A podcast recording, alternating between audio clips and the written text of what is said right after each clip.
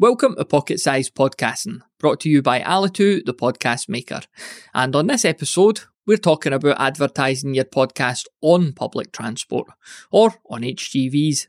Now that everyone inside the bus is listening to your podcast, let's get some car based listeners too.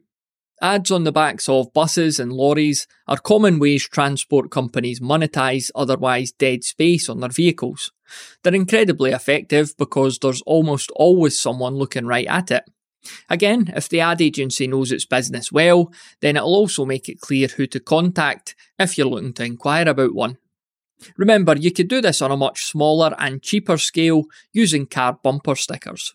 Or you might consider befriending a lorry driver and asking to put your sticker on their vehicle. However, you go about it, I just hope that this brings you some decent traffic. Traffic. See what I did there? Thanks very much for listening to Pocket Size Podcasting. And remember, you could leave feedback for us quickly and easily over at thepodcasthost.com forward slash PSP.